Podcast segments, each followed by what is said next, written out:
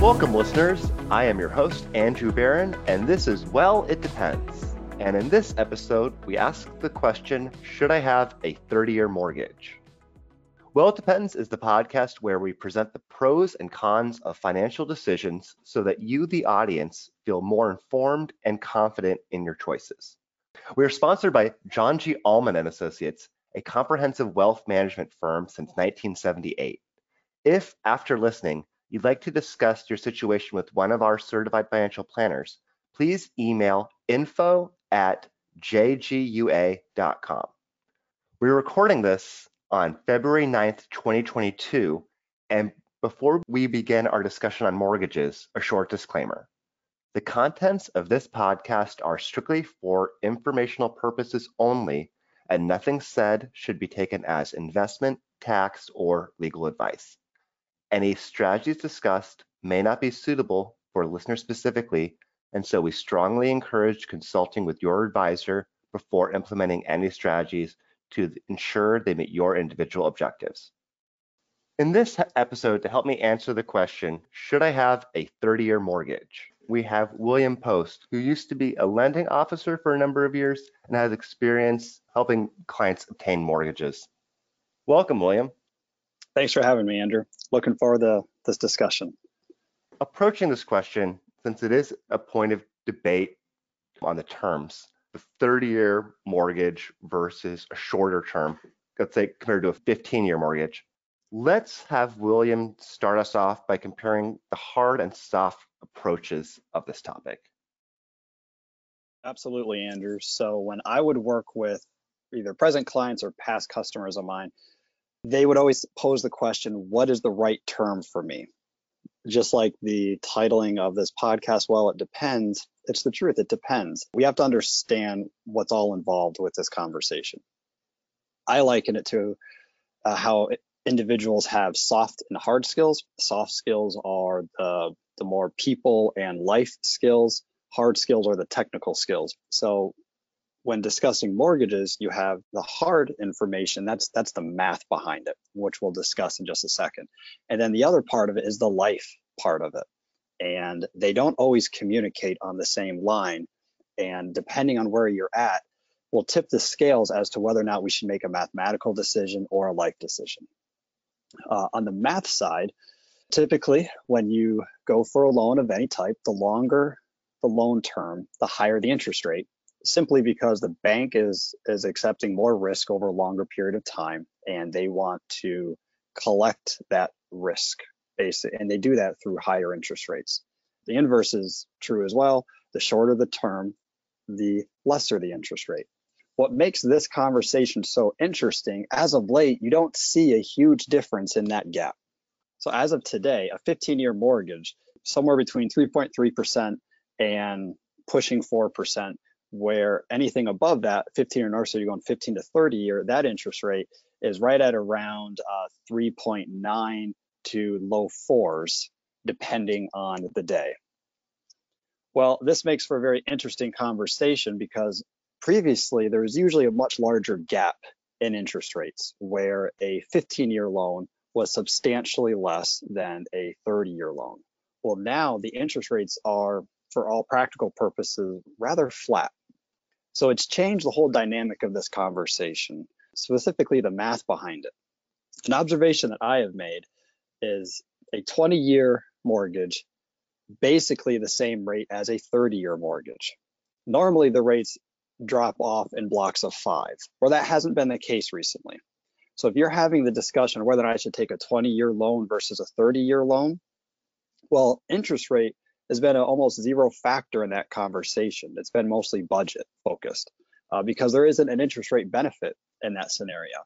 And really, you could almost have the same argument by today's standards because a 15 year loan is only at about 3.3 and a 30 years at about 3.9. There's not a huge gap of a difference there which leaves room for a lot of discussion.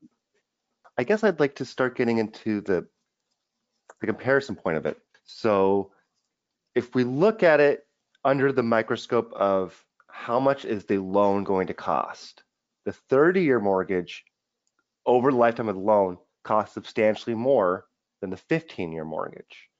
However, we as planners actually like to look at the bigger picture, and not just the loan. So the piece that's missing from the equation is what we call the opportunity cost. So the 15 year mortgage is going to have double the premium cost essentially that the 30 year is. And if your interest rate difference eh, are low, like we are in this current environment, you're maybe guaranteeing yourself a 3% rate of return versus taking the risk and investing in the stock market and potentially outperforming that. So I actually did the math on that, Andrew. So that's a great segue. If you were to take a $100,000 mortgage and do a 20 year loan versus a 30 year loan analysis. I did some of those numbers for us. And this is based off of a 20 year rate at 3.5 and a 30 year rate at 3.9. So there's a marginal difference there, marginal benefit. When you do the math out as for the monthly payment, the 30 year monthly payment is $471 and the monthly payment for the 20 year loan is $580 which is a $109 difference. And again, this is on a $100,000 loan. Over the lifetime of those two loans, you're going to pay about $30,000 extra in interest for the 30 year loan. Sounds like a lot of money, right? $30,000 is real money, especially when comparing it to a $100,000 principal. 30% However, of the total loan difference, yeah. Right, exactly. Yep, that's typically how it works. But if you're to take that $109 difference over 20 years and invest it in the market and only earn 5%, which is not hard to do at the moment, uh, you're going it's to make. Yeah.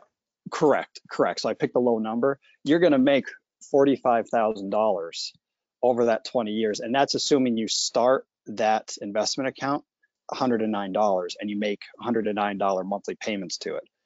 So even just right there, yes, the 30 year mortgage costs more in interest, but if you were to reallocate those dollars and put it into an investment vehicle of any type earning 5% over that 20 year window, net positive $15,000. And that's just on the simple math portion of it. Never mind talking about how inflation plays into this, how the housing price index plays into this, how the the US dollar plays into this. Those are other parts of the conversation that I feel like we have to have outside of just the transactional numbers of doing a loan versus investing the dollars. The other thing I'd like to think about is no one says you're trapped into only making the minimum payments if you chose that 30 year loan, right? Many times they let you pay additional principal or another trick that you hear about is paying every two weeks. So over the course of a year, you actually will get 13 full payments in instead of just 12. So that's another way you can kind of accelerate your mortgage without really putting too much difference than you are already planning on it. Yeah, that's that's an excellent point, Andrew. I would frequently tell individuals that, especially with the interest rates the way they are, again, there's not a big difference between the shorter term mortgage rates and the longer term mortgage rates. Once you put a note together, you're bound to that note.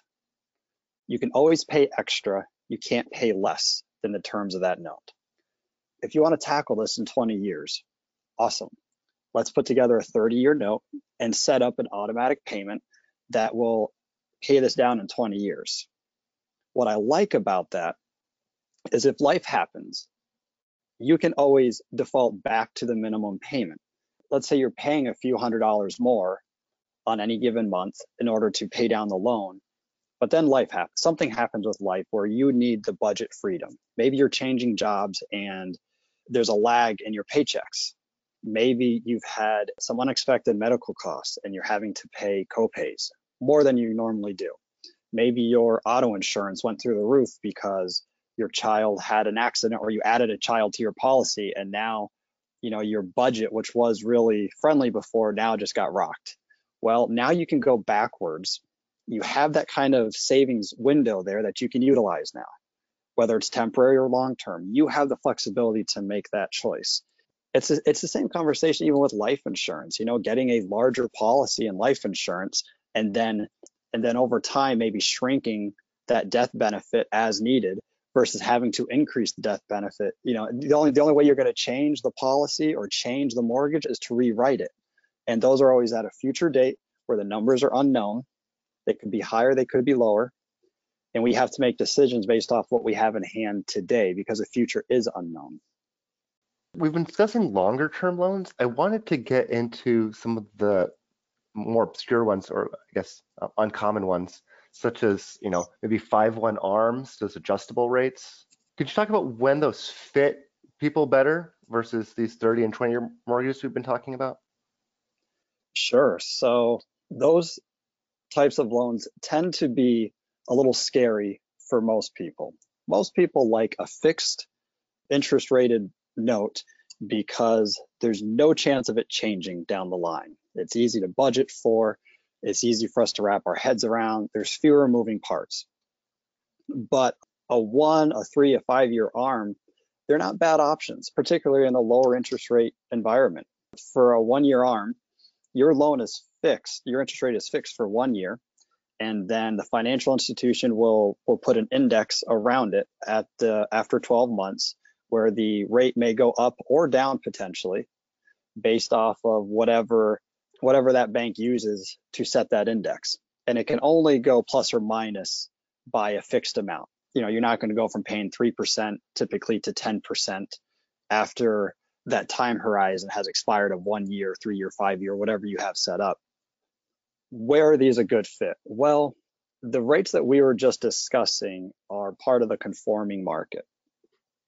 And with the conforming market, your house, your credit, your debt to income, all these things have to fit within a nice little box in order to qualify for those rates. Well, sometimes that's not the case. Perhaps you're buying a house that needs some fixing up and it has some details to it right now that exclude it from being qualified from those markets. Some examples could be uh, maybe the type of siding maybe the type of wiring that's in the house. Maybe it's unfinished. Maybe it's you know the uh, contractor started the house but never finished the house. You know it has to be a finished property to conform. Maybe there's too much land associated with it. Not all conforming markets like houses that are on large pieces of land. You know these are these are all things that kind of fall outside of the conforming rules. Well that's when these other loans may be advantageous. They're typically an in-house product, so the underwriting process is typically less than a conforming product. They also give you a window to be able to maybe make the house conform. So if, if the house needs finished, you sign up for a one or three year arm, which gives you a time window to be able to fix the house. And then before it adjusts, you refinance it to a conforming rate. That's one example that you can do. But let's say that it doesn't have to do anything with the house. Maybe it's more credit sensitive. Maybe your credit score isn't as high as it would need to be to be able to qualify for those conforming rates. So for example, typically the cutoff is, you know, if you're able to have a 680 or above score for credit, you're typically able to, to qualify for the better rates. But life happened and you have a lesser score. Maybe credit cards are bringing you down maybe there's some missed payments on a school loan that are accidental, but it happened. They went 30 days past due. Maybe some unwanted medical bills showed up on your credit report. These are all things are very practical and they happen to good people. It's not always bankruptcies on your credit report and that's why it's tanking down. Some of these are just real life situations.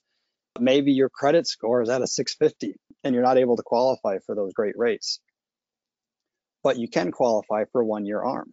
And then during that period, we work together to increase your credit score to where it needs to be. And then we rewrite the loan and get you a fixed rate.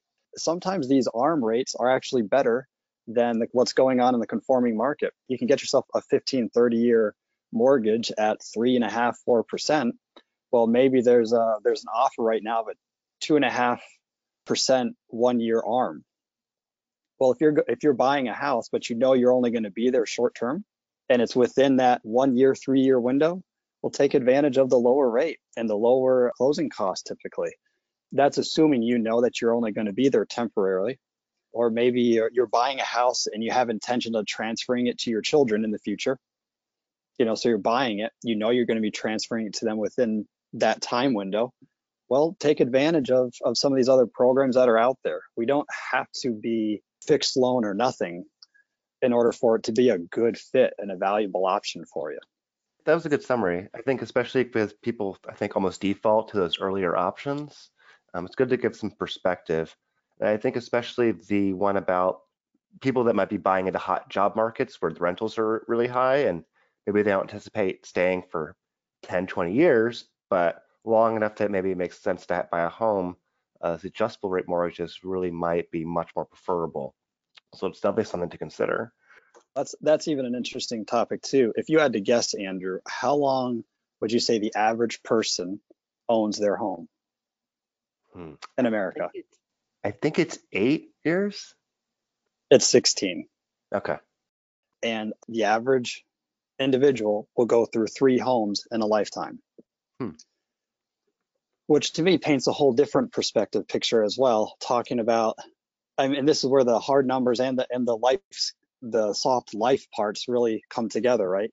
You're signing up for a loan. What's the probability that you're actually going to be paying that thing off?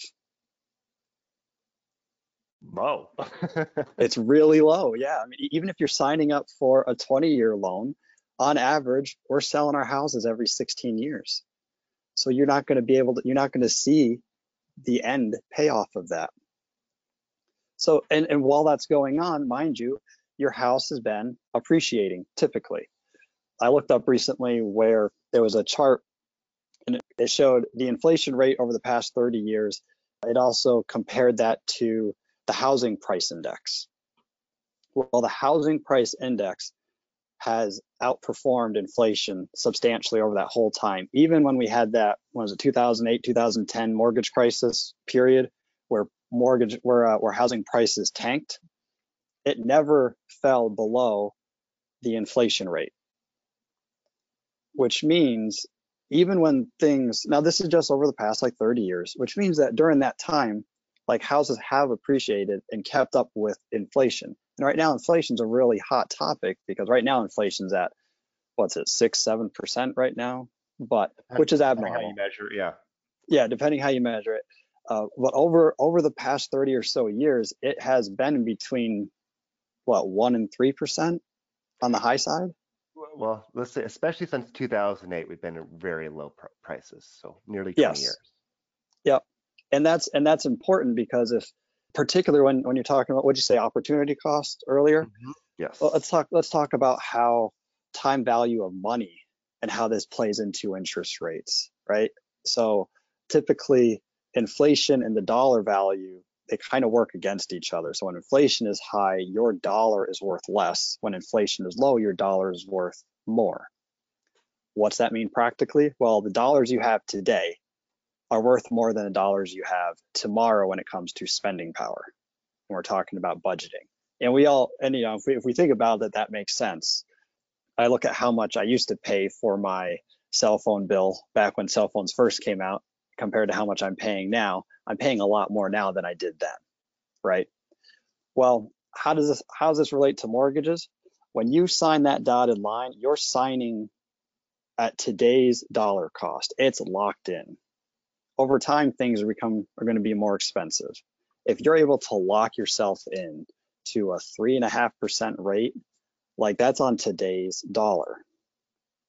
So it's really important that we have that budgeting conversation and we're just we're intentional and we're smart with our with our dollars because we have to reallocate those dollars to make up for future expenses. And again, houses have traditionally appreciated faster than inflation.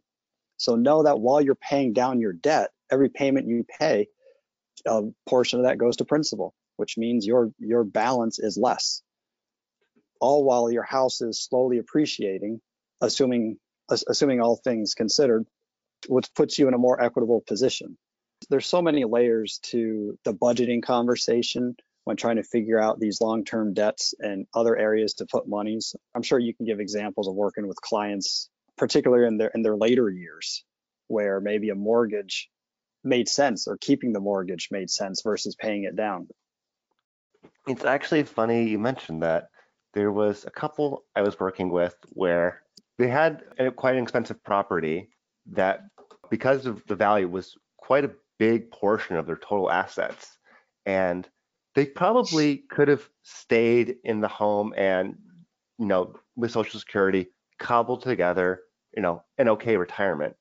However, especially because we locked in interest rates at a very low rate, taking equity and doing a cash out refinance uh, made a ton of sense for them because we because we got a low rate, we expect over the long term to easily outperform the interest rate and to be able to pay for those mortgage payments out of the cash flow. They were older, so as you were kind of talking about, we don't really plan on paying this mortgage off in 30 years since they probably won't live that long.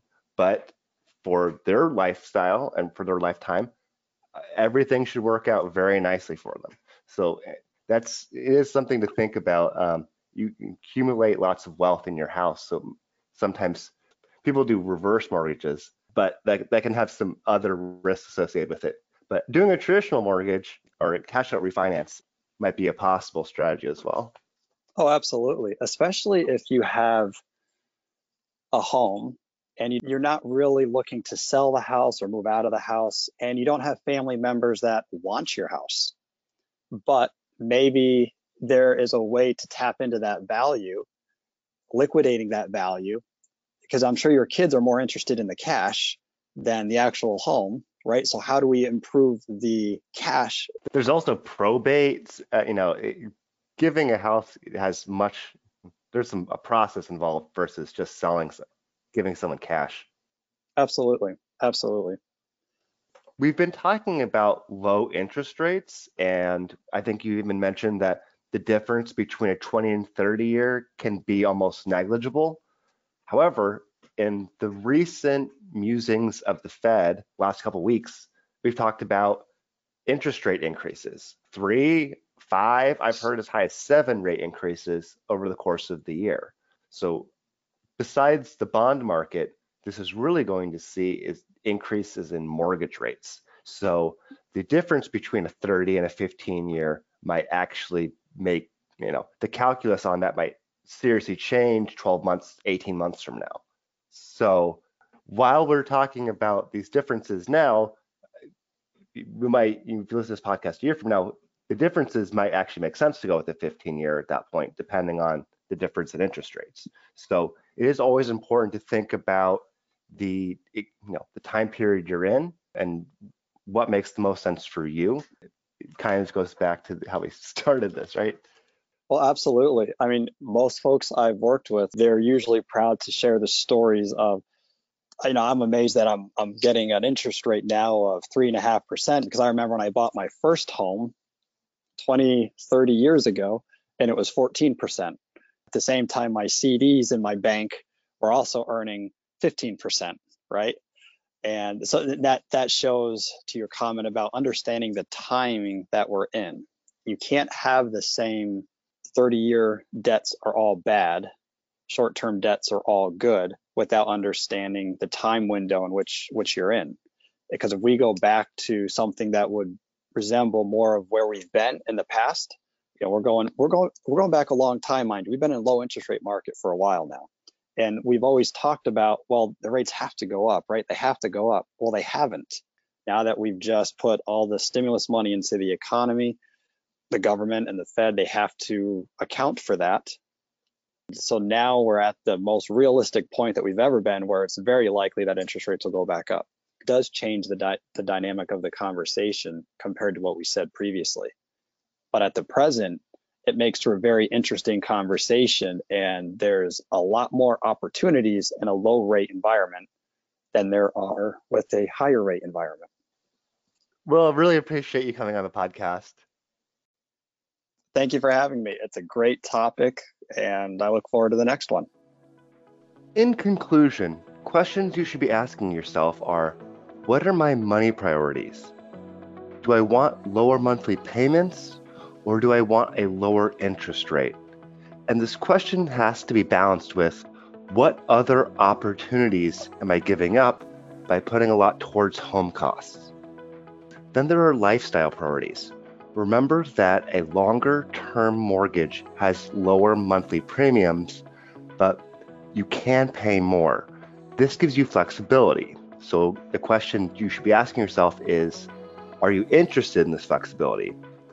Um, another question you should be asking is How long do you realistically think you're going to live in the current home? And then another question is if you're considering 30 year mortgages, would be Would you have trouble obtaining a 30 year mortgage?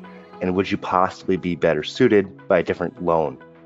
So, to answer the question, should I have a 30 year mortgage? Well, it depends.